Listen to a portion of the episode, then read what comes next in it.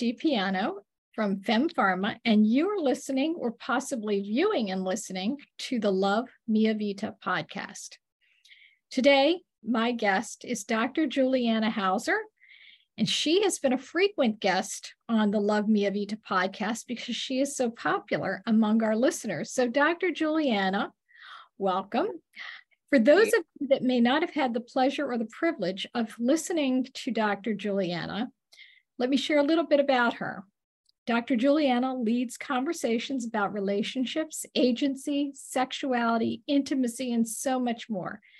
You'll find that she is very approachable. She's actually funny. She's also really smart. She studied and received her PhD in counseling education from the College of William and Mary. She is considered a thought leader and sexpert who often has the very difficult conversations that all of us ought to be having. Dr. Juliana has spent decades counseling individuals and couples and supporting them on their paths to discover self confidence and agency, among other things. The jewel of Dr. Juliana's offering is something that she refers to as Revealed. It's a course, and you are welcome to check it out by visiting her website, dr juliana.com. So, welcome once again, Juliana.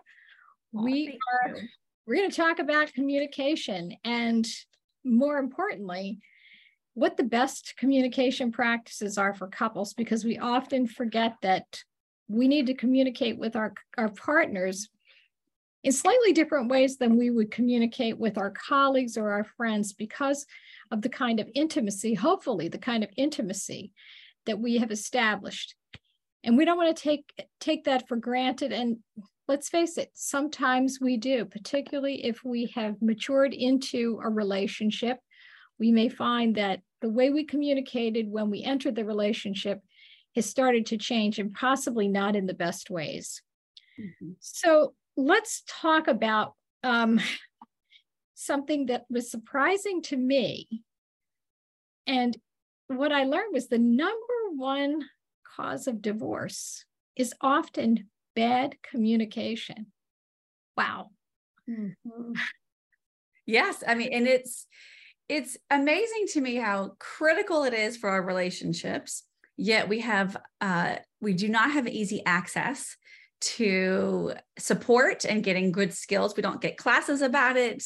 Uh, we're not exposed to it unless we're we're seeing it. Like we're lucky enough to see it in our own homes or for surrounding people. We just happen upon it, and that's communication skills that we would have just across the board for ourselves. But then when you partner with somebody, you have to match your communication style and skill set with their communication style, exposure, and skill set. And then we are surprised when it's so hard to do it because we often partner up with things outside of communication and we take communication for granted. We also think that communication is static, it's not, it changes. We don't always stay with our same communication skill level we can regress in our skill level and we can evolve and evolve um, in, a, in, a, way almost beyond what our partner is. Those things absolutely can happen. And that is making the assumption that we were even given a baseline of, uh, in which to operate on what is healthy and effective communication. So I'm excited that we're speaking about this today. It is a place where I start uh, and spend quite a few sessions with when I, when I work with couples because if we don't have this foundation then all of the detail of what, what is bringing them to work with me is really difficult to get through.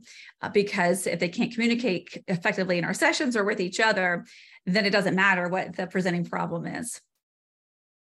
You know it, it affects pretty much every aspect of your relationship. So if you happen to have children, your children learn communication styles from their parents if you are thinking about the ways in which it may impact your friendships, the mm-hmm. ways that you communicate with your partner may either open up dialogue with your friends or could also shut things down and certainly has an impact on our sex lives. So it's it's a fundamental that we often take for granted. And again we sometimes become a little lax in the way that we approach it. And some of the basics for how we communicate and how we open up a dialogue should be pretty obvious. We were always, always taught open ended, right? Questions, because mm-hmm. that invites, right? It invites conversation. Mm-hmm. It's true. So open ended, they uh, it, and it's a skill level to be able to even understand what that means. And so what we're looking for with that is you're asking a question that really can't be answered in a yes or a no, or that opens up um, a paragraph sort of answer rather than a very short answer you also like w- why open-ended question is so important is that they're not leading. There are ways that we can ask a question and communicate with somebody that we're really just trying to get the answer we want to hear. But if you're really wanting to understand your partner or to really get um, a, a, whole wide range of information from them if you ask, ask it open-ended you may get things out of that that you had no idea to even ask for. So when we when we have these conversations it's common, you know, you you come home from the end of your workday and you say, "How was your workday?" That's a then that's not an open-ended question. That's it was good or it was horrible. More importantly, what happened during your workday that was really great? Tell mm-hmm. me about tell me about your workday. Tell mm-hmm. me about your golf. Tell me about lunch with your girlfriends. Tell me about the kids today? What mm-hmm. what's going what went on? Mm-hmm. as opposed to how was your day? Good bad it sucked right. And we learned that lesson uh, very uh, quickly with our children. Uh, i've learned when i asked uh, my daughter about her day to say uh, tell me about a time today that you laughed. Tell me about it and being specific but also still open-ended um, so that you can hear what you want to hear but also just open it up for stories or, or, or details that you wouldn't know to answer. And and how, what that means for the person receiving that um, is that you um, you are letting them know it matters. It matters uh, what. Uh, what, what I what I want to know about your day matters to me, and I want to hear what you'd like to share in that. And an answer that is good, fine, nothing really. That doesn't add the communication bonding that you're wanting to have with open-ended questions you know the, the temptation is also to then talk over your partner. Well let me tell you this. Let me talk over you. And so you're really not listening. So hey juliana tell me about your day. And before you finish your sentence well let me tell you about mine. Mm-hmm. Yes. Mm-hmm. so that that way that just shuts down that this was never really about them. It was just just a performative question or the politeness that you know to ask somebody but really it's like i want to tell you about my day. Which then it's okay to do to say that but then you want to follow up with when you have bandwidth to hear i will have something i'd like to share with you. So oftentimes we we get in it becomes a power struggle right? So one or the other partner gets into a power struggle. And so if if you're talking at the same time you're really not listening right? And mm-hmm. that really shutting down that conversation also implies that whatever you have to say is more important than what your partner has to share with you.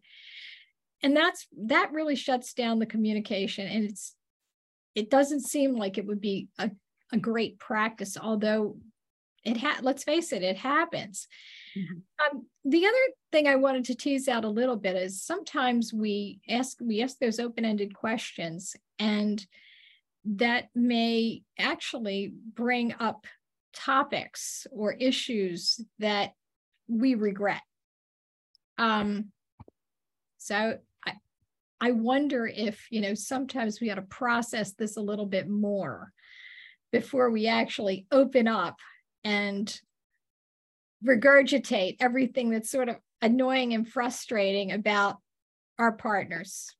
Mm-hmm. So you're speaking specifically to when uh, a, a, conversation gets brought up, and then all of a sudden we are doing everything in the kitchen sink as a part of this conversation, part of this conflict. Um, yes that is one of one of the uh, tips that i give of do not bring up all of the history or even multiple parts of history when you're trying to address a specific conflict that you're in the midst of it does not work. It isn't effective emotionally, isn't effective logistically, and you will then get so distracted and emotionally filled that you're not going to be able to get to the understanding part of what's going on for, for each other. You're not going to be able to hear each other out, and you're going to turn it into a court of law argument rather than it being an argument that is team approached and solution focused as well. One of the things that, that I like to say, and part of that is, is when you're specifically looking into conflict, my one of my favorite tips is you need to be listening to understand, not to be heard. When you are listening to your partner, um, when their part when your partner is giving their perspective of a conflict or even a story, whether it involves you or something else, if and often people will say, "Yeah, yeah, yeah, I'm doing that."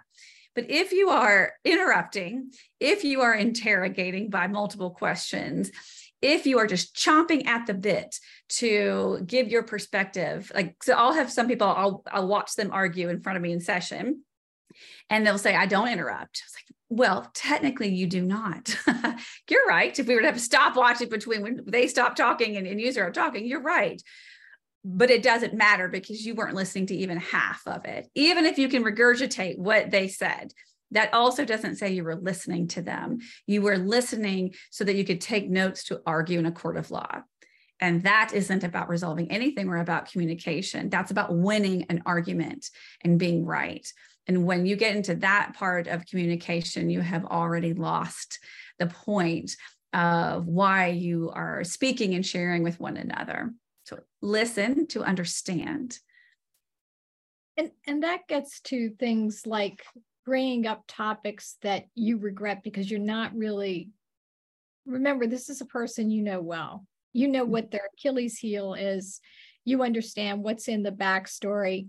And some of that may be some baggage that you shouldn't bring up again. It really doesn't speak to the heart of your the person that you claim to love and want to partner with and res- whether it's resolving a conflict or talking about kids or parents or what have you so got to be careful with what we say to our partners and the way that we say it so we, we have to really think with with our brain but also with our hearts right mm-hmm. so with an open heart um, mm-hmm. to be receptive to them and and so that they feel safe in having those conversations with us so that that brings me to the part of um, how you express care for whatever your partner may be sharing. Mm-hmm. Yes. So it, you know, eh, I would go, go back to the point of if you say something you regret saying, if you bring up, if you if you just get yourself caught up, which all of us have had those moments that if there was a recording of us arguing, it would be mortifying to see how we stooped, uh, what level we stooped to. And if you fall into that court category, or when you do, then the first thing you just have you just have to call it. You have to count, call it, ask for a timeout, ask for a do-over, be accountable for it, ask for grace it's it is amazing that for most people if you do those steps if you're just like oh I just stepped in it. I'm sorry. That that is not how I want to show up for us. Um, I'm just not, I'm not my best self. So give me a minute and I'll I will come back. Or I, I'm really sorry for saying that. That that that broke through agreements that we've had in conflict those kinds of verbiage make a make it go a very long way. In fact, what I've seen that do is really deepen the connection because now everyone has the space to um, reset themselves. You feel safer when you have a partner that can be accountable when they don't do things right. And you know that not everyone has to be perfect, that if you're not perfect, that you all can show up in that way. So I, I, I find it to be quite powerful and a part of skill, a skill of, of, being accountable and learning how to truly apologize when you have made a mistake and bring up things you shouldn't or saying things you shouldn't. That also lends it to there should always be, you should always have agreements I, I don't use the word rules, but like you should have conflict or communication agreements. And I, I keep it to three. You should have one that is a deal breaker. Nobody does it. And I don't mean deal breaker as in divorce, but like deal breaker as in like, oh, is a wreck or scratch if somebody breaks it. So this should be the most sacred thing. And it's different for each couples. I have some couples that if they're married, the number one thing is you can't throw out divorce. You can't throw out this isn't working. You can't even intimate this. This is just a conflict, not an overarching thing. I have another that they have a particular cuss word and if you say that word, it's like, oh, like this, it just takes it from here to here. So they've learned not to say it. Then you have two other. So you had the deal breaker that is completely sacred. And then you had the two and three that you just know as a couple. It's that t- soft point. It's the, we don't go back and hit history that, that has been resolved. We don't bring it up. And there's a whole plethora of things you can choose from, but I keep it simple to three and you all keep to that. And if someone breaks them, uh, it is it's a time that everyone gets the reset. You apologize you're accountable uh, and then you get back to when you can start playing by the rules uh, again in this. But it's not meant to shut the conversation down. And oftentimes we hear okay I'm, one party shuts down and you can't have a conversation and you can't improve the conversation if you shut down so somebody breaks one of the rules it's not to say that conversation over. It's reset, re-engage because silence is not golden. Mm-hmm. Silence stops the conversation. So we mm-hmm. I, I love what you said about I think you said three things that really resonated with me. One is having the rules, which I really, which I love. And I, again, whether it's rules or sort of, you know, what are the boundaries, you know, what what constitutes a place where we have to reset and start over again. Um, mm-hmm. second is about empathy trying to put yourself in the in the position or trying to wear the other pro- person's shoes how mm-hmm. are they feeling about what i just said mm-hmm. and then doing the mea culpa right oh my gosh i cannot believe i just did this and then the third one is what we just talked about just don't stop the conversation just keep going but start over again and mm-hmm. remember that it does take two to make the conversation. If one person stops talking and stonewalls, you're done. Mm-hmm. And it's, you know, it's the, you know, we hear about, you know, don't take your, you know, don't take your argument to bed with you. Mm-hmm. Try to figure it out before you actually go to bed. No, again, don't necessarily go to sleep mad, right? Right. Well, I sometimes tell people it's it's okay to not have a resolution. Part of communication skills is to learn how to how not to have a resolution to it but that where i where i tweak that advice about don't go to bed bed angry i think people have misunderstood that means get like stay up to three in the morning just hashing it out and then exhausted you fall into bed if you've figured out some way to resolve it. I, I disagree with that. I think you can table it. It is it's very powerful to either agree or disagree to yield to the other on this if it's not you know this really huge important thing um, or to say we're not getting anywhere. One of, one of the couples that I work with, they made a decision. They don't do anything well before 10 a.m. or anything well after 10 p.m. So they have a 10 to 10 rule. Nothing of matter gets spoken about before 10 or after 10. And I thought that was brilliant, especially for them. It, it really worked. And so if something didn't get resolved by 10 o'clock, they figured out how to table it. They would get back to um, confirming and affirming their relationship and say, I mean, ding, ding, ding at 10.01, we'll get back into it then, but we're, we're pausing uh, for this. Um, I, I want to describe one of my favorite exercises to do with a couple. And this is, um, this is for anyone who is at a place that they have found they have a pattern they have a pattern in a certain topic of always having conflict with it or not being able, or they have a certain event that they can't get over something that they have repetition in this i i we do this exercise. It may sound simple, it can be very difficult, and it's extremely powerful. The insights that come from it. And there's three parts to it. So there's an issue at hand. They're always fighting over this one thing. So I had them get out a piece of paper and I set the timer for three minutes. You have three minutes to do the first thing, and that is you have three minutes to write your side, your perspective. If you were uh, preparing to put your side to this in front of a tribunal, then what would you need to say? What would what what points would you want to get across? And they just write furiously, like this is my side, this is my side, this is my side then we set, reset the timer right after that for another three minutes, which is you have to do the same thing, but from your par- partner's perspective. And you have to write as long or longer than you wrote about yourself and your perspective. And if there's anything that you don't understand, if you don't know, if you if you're confused about, then you'll say, do not know what they think about this. Not sure, but that need to ask about this as you're writing that part of it. Usually what I find is when they get to that point, that they aren't short of understanding. They actually know a whole lot where their partner is coming from, but and and I see often a softening. It's rare that there's this long thing about their side and this little about there, although it kind of comes off that that way. Really, what it does is it usually makes them feel quite empathic, which is the point that you had made previously. Like, ah, this is why they think this this is why they're seeing it that way. And i see their their consonants just change. And then we set it right again at three minutes. The last thing is what does this relationship need from me in this topic? So how do i need to show up for the relationship? What does this relationship need us to do or me to do differently about this?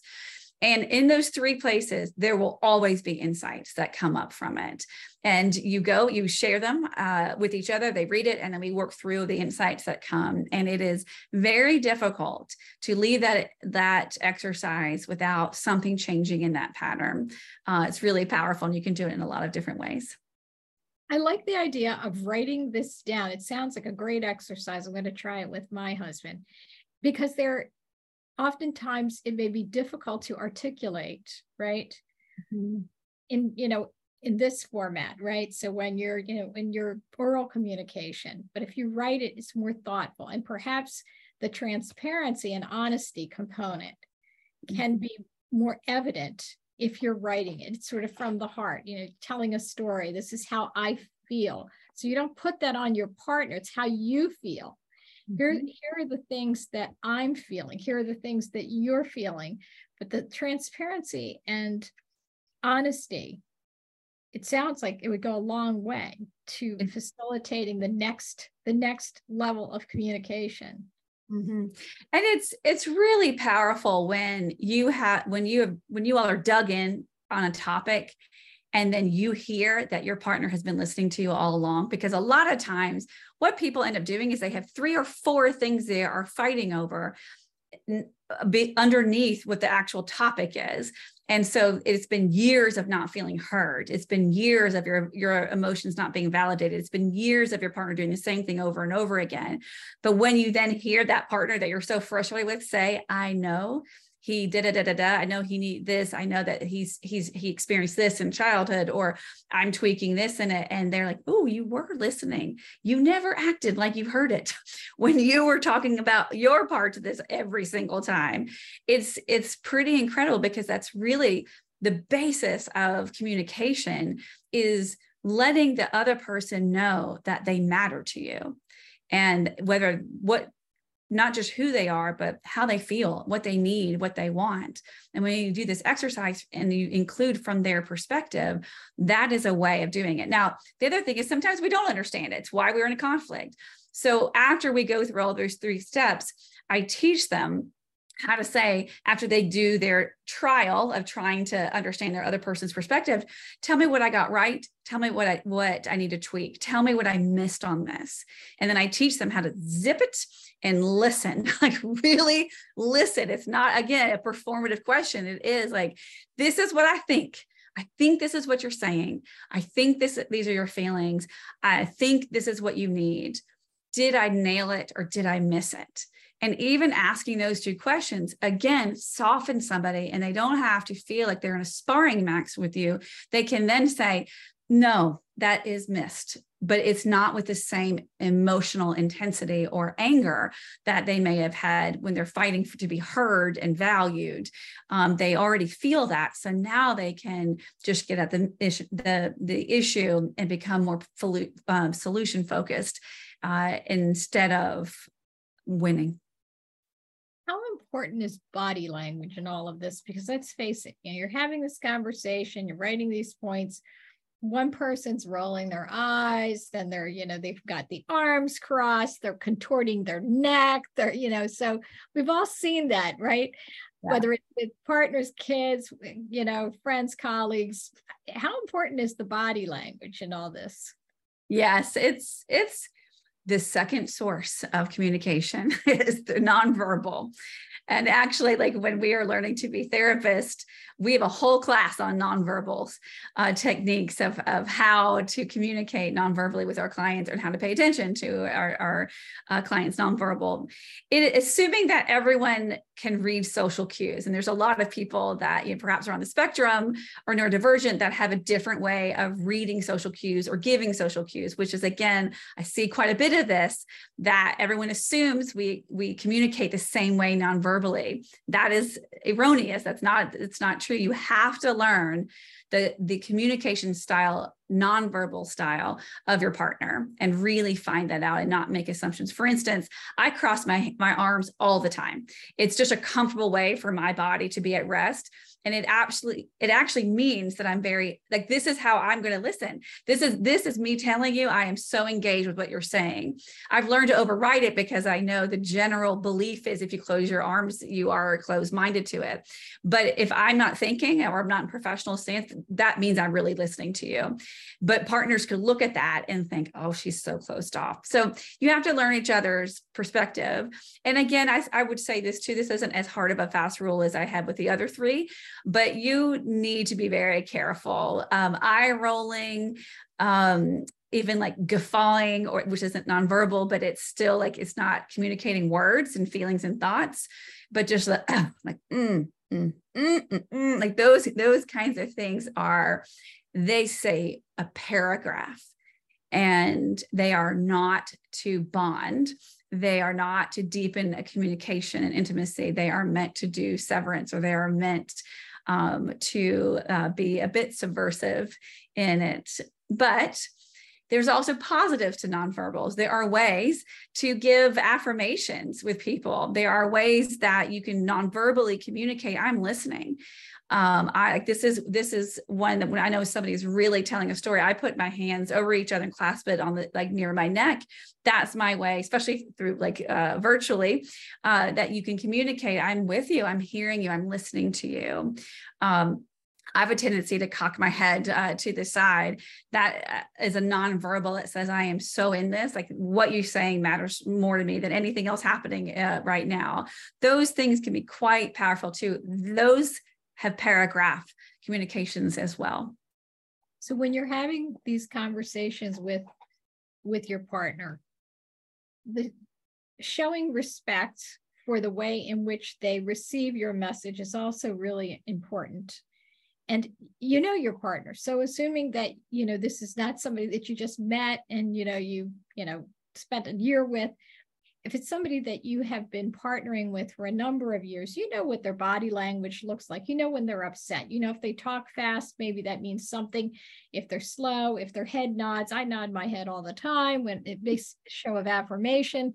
But if I'm mm. looking at my phone or doing making, you know, gurgling noises or you know other obnoxious remarks, your partner also knows that too. Mm-hmm. And you know, they're doing that thing again right? Which means I don't respect you, I don't agree with you. So it's important that we are very mindful. What I'm hearing from you is we're very mindful of those signals, nonverbal signals that we're giving our partners that either show, yes, I love you, I respect you, I didn't know that, you know, you are my person, or the opposite of the converse, which is you're full of baloney. You know, I don't, mm. I don't a word you're saying, you're making this up, or it's more histrionics. Um, I think it could also mean a third thing, which is uh, this is a cue. I'm not emotionally regulated, and or or I'm not a safe person for you to be communicating with right now. And so I think we should look out for those things for ourselves. Like, oh, I'm not communicating, I'm safe. I'm not communicating that I have my act together, that I'm emotionally regulated. Or if we're seeing that our partner, like, this isn't the time. And you can either just choose to to end the conversation and to move into another place or to not start it uh, or deepen the conversation or you can say hey um, th- there's a topic that i need support in or i need us to communicate about. I can tell you don't have the bandwidth right now. Um, i need you to let me know when you have the bandwidth for us to get into this conversation. It's really important. And we need to we need to show up as our best selves to this conversation and how important is you know i know you counsel uh, couples on you know sex and intimacy and agency and how important is you know we talk about communication and mm-hmm. how that plays into intimacy sexual intimacy mm-hmm. it's i mean it's pivotal. And uh, I, when I, again, like it doesn't matter what topic that a couple is coming to me about, I all, whether it's specifically about sex and sexuality, or if it's about something that is outside of that, we have to talk about communication because whenever we are looking to grow an intimacy, emotional or sexual intimacy with another couple, with, with another person in our, in our relationship, we have to do this through communication. And again, in our sexual connections, we have nonverbal and verbal ways in which to do so. Now, what I have found through my years of doing this is that sometimes we have a, a different communication style or skill set inside of sexual connection communication versus outside uh, it's pretty amazing to me. I mean, some people have it eh, that it goes both ways with this, but there's some people who they can, can communicate really well about parenting or about household chores or about uh, conflict but they don't have the words or the communication style to say what they need sexually or vice versa they are seamless non-verbally in their uh, in their sexual connection but a, kind of a disaster outside of that so I, again, we don't assume, I don't assume that they have that. And so when we're looking at sexual connection, I just put the same skill set but into the the verbiage of what do you need? What do you want?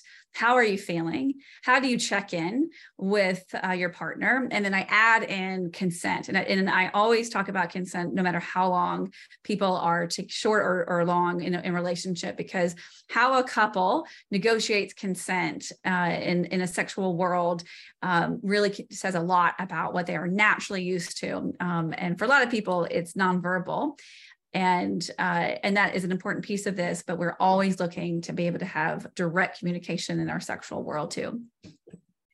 So I, you've given us some really outstanding points to think about and even as we work through this whether it's you know with our partner alone or with a third party when is it time to bring in a third party? Because let's face it there you know there's a lot of you know opportunity for some unfair fighting issues that may arise, you know, could be that there are arguments that are not fact based and there's suspicion and that creates animosity and it's not it's not able to be resolved with a couple loans. When when is it time to seek a mm-hmm. third party intervention yeah, that's such a great question. And I'll start off with that. I, I, actually, I really do love the work I do. So I love all my clients that are coming to me. I think my favorite people are the ones who are saying, I want to get it better. I want to make my life better. Uh, but I will say I, I smile even extra harder when a couple's coming to me and they say, we're just wanting to, we just want to really sharpen our skills. And we're not in a crisis. We have a great relationship but it's been a bit and we want to like bring it in. It's like either we're going to read a book or we're going to hire a therapist for some sessions. Those are i love that. I think that's a beautiful way to do it. So one way is you're not in crisis and when you're not in crisis you actually can then work on those things. And you have a skill set you have you're growing a skill set in your toolbox to use when a crisis comes because it will come.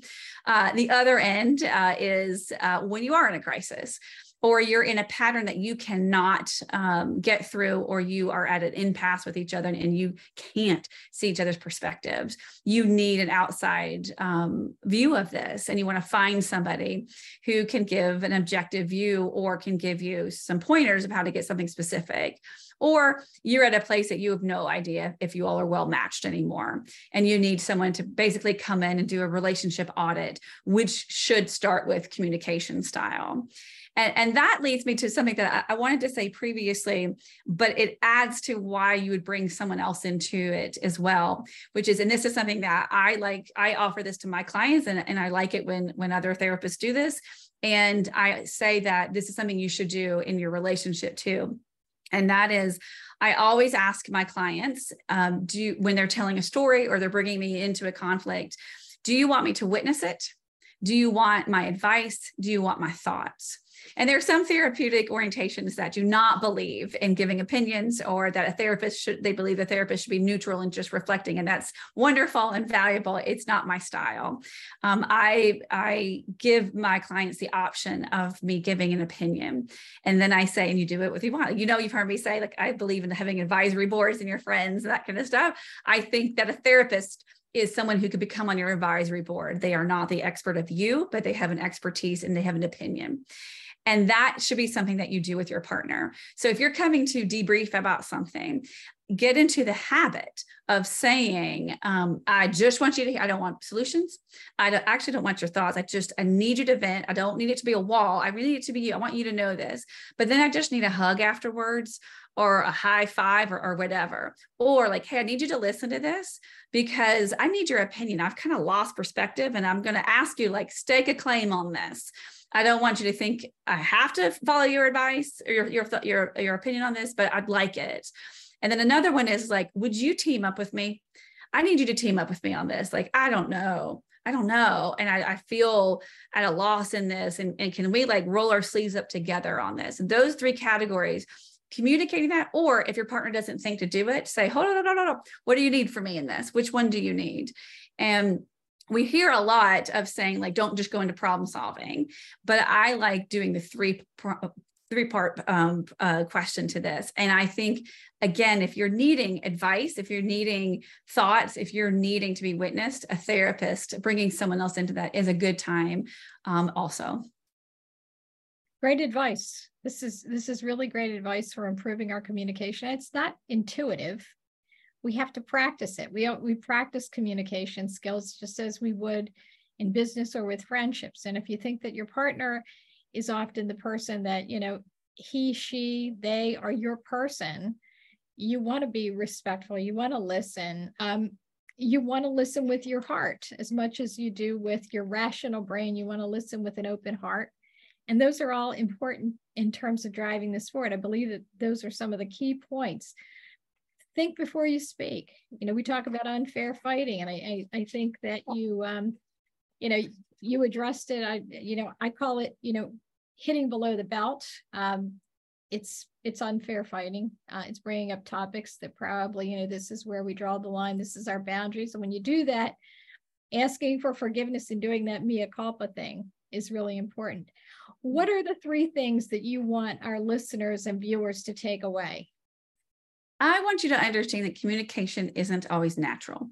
I want you to know that it is a, it is something to practice and something to learn, and it, and it should be something throughout our, our lifespan. And I'll say real quick, I uh, I saw this TikTok video that there is these dance competitions that you enter solo, and right before uh, you a song is played, they partner up two people that have never danced before, and they play a song they've never heard of, and they have to on the spot choreograph a dance.